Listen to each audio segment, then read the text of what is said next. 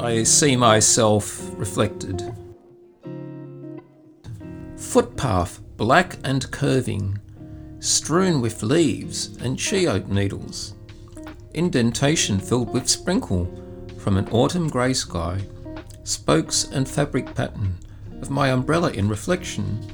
My face is indistinct, and yet it looks familiar. No stillness in this liquid mirror. I behold the sway of leafy branches, dancing with my face and rain shield. At length I'm found beside a deeper water body, my facial features now more marked, in view now too the colours of my shirt.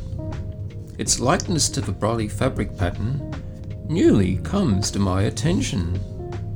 Could it be the first time that I recognised my reflected face? The mirror was of water, not of glass. And if the sky were like today, how deep would have been needed for the pool to reflect enough of me to recognise? Or was the weather hot and dry? Maybe caught myself not long before my disappearance from evaporation. But no matter whether bright or not, this place was so much closer to my vision then. If I now could see that image, what would I take it as? Perhaps in 30 years from now, I'll glimpse its form in my advanced old age. It's sure to be more blurry.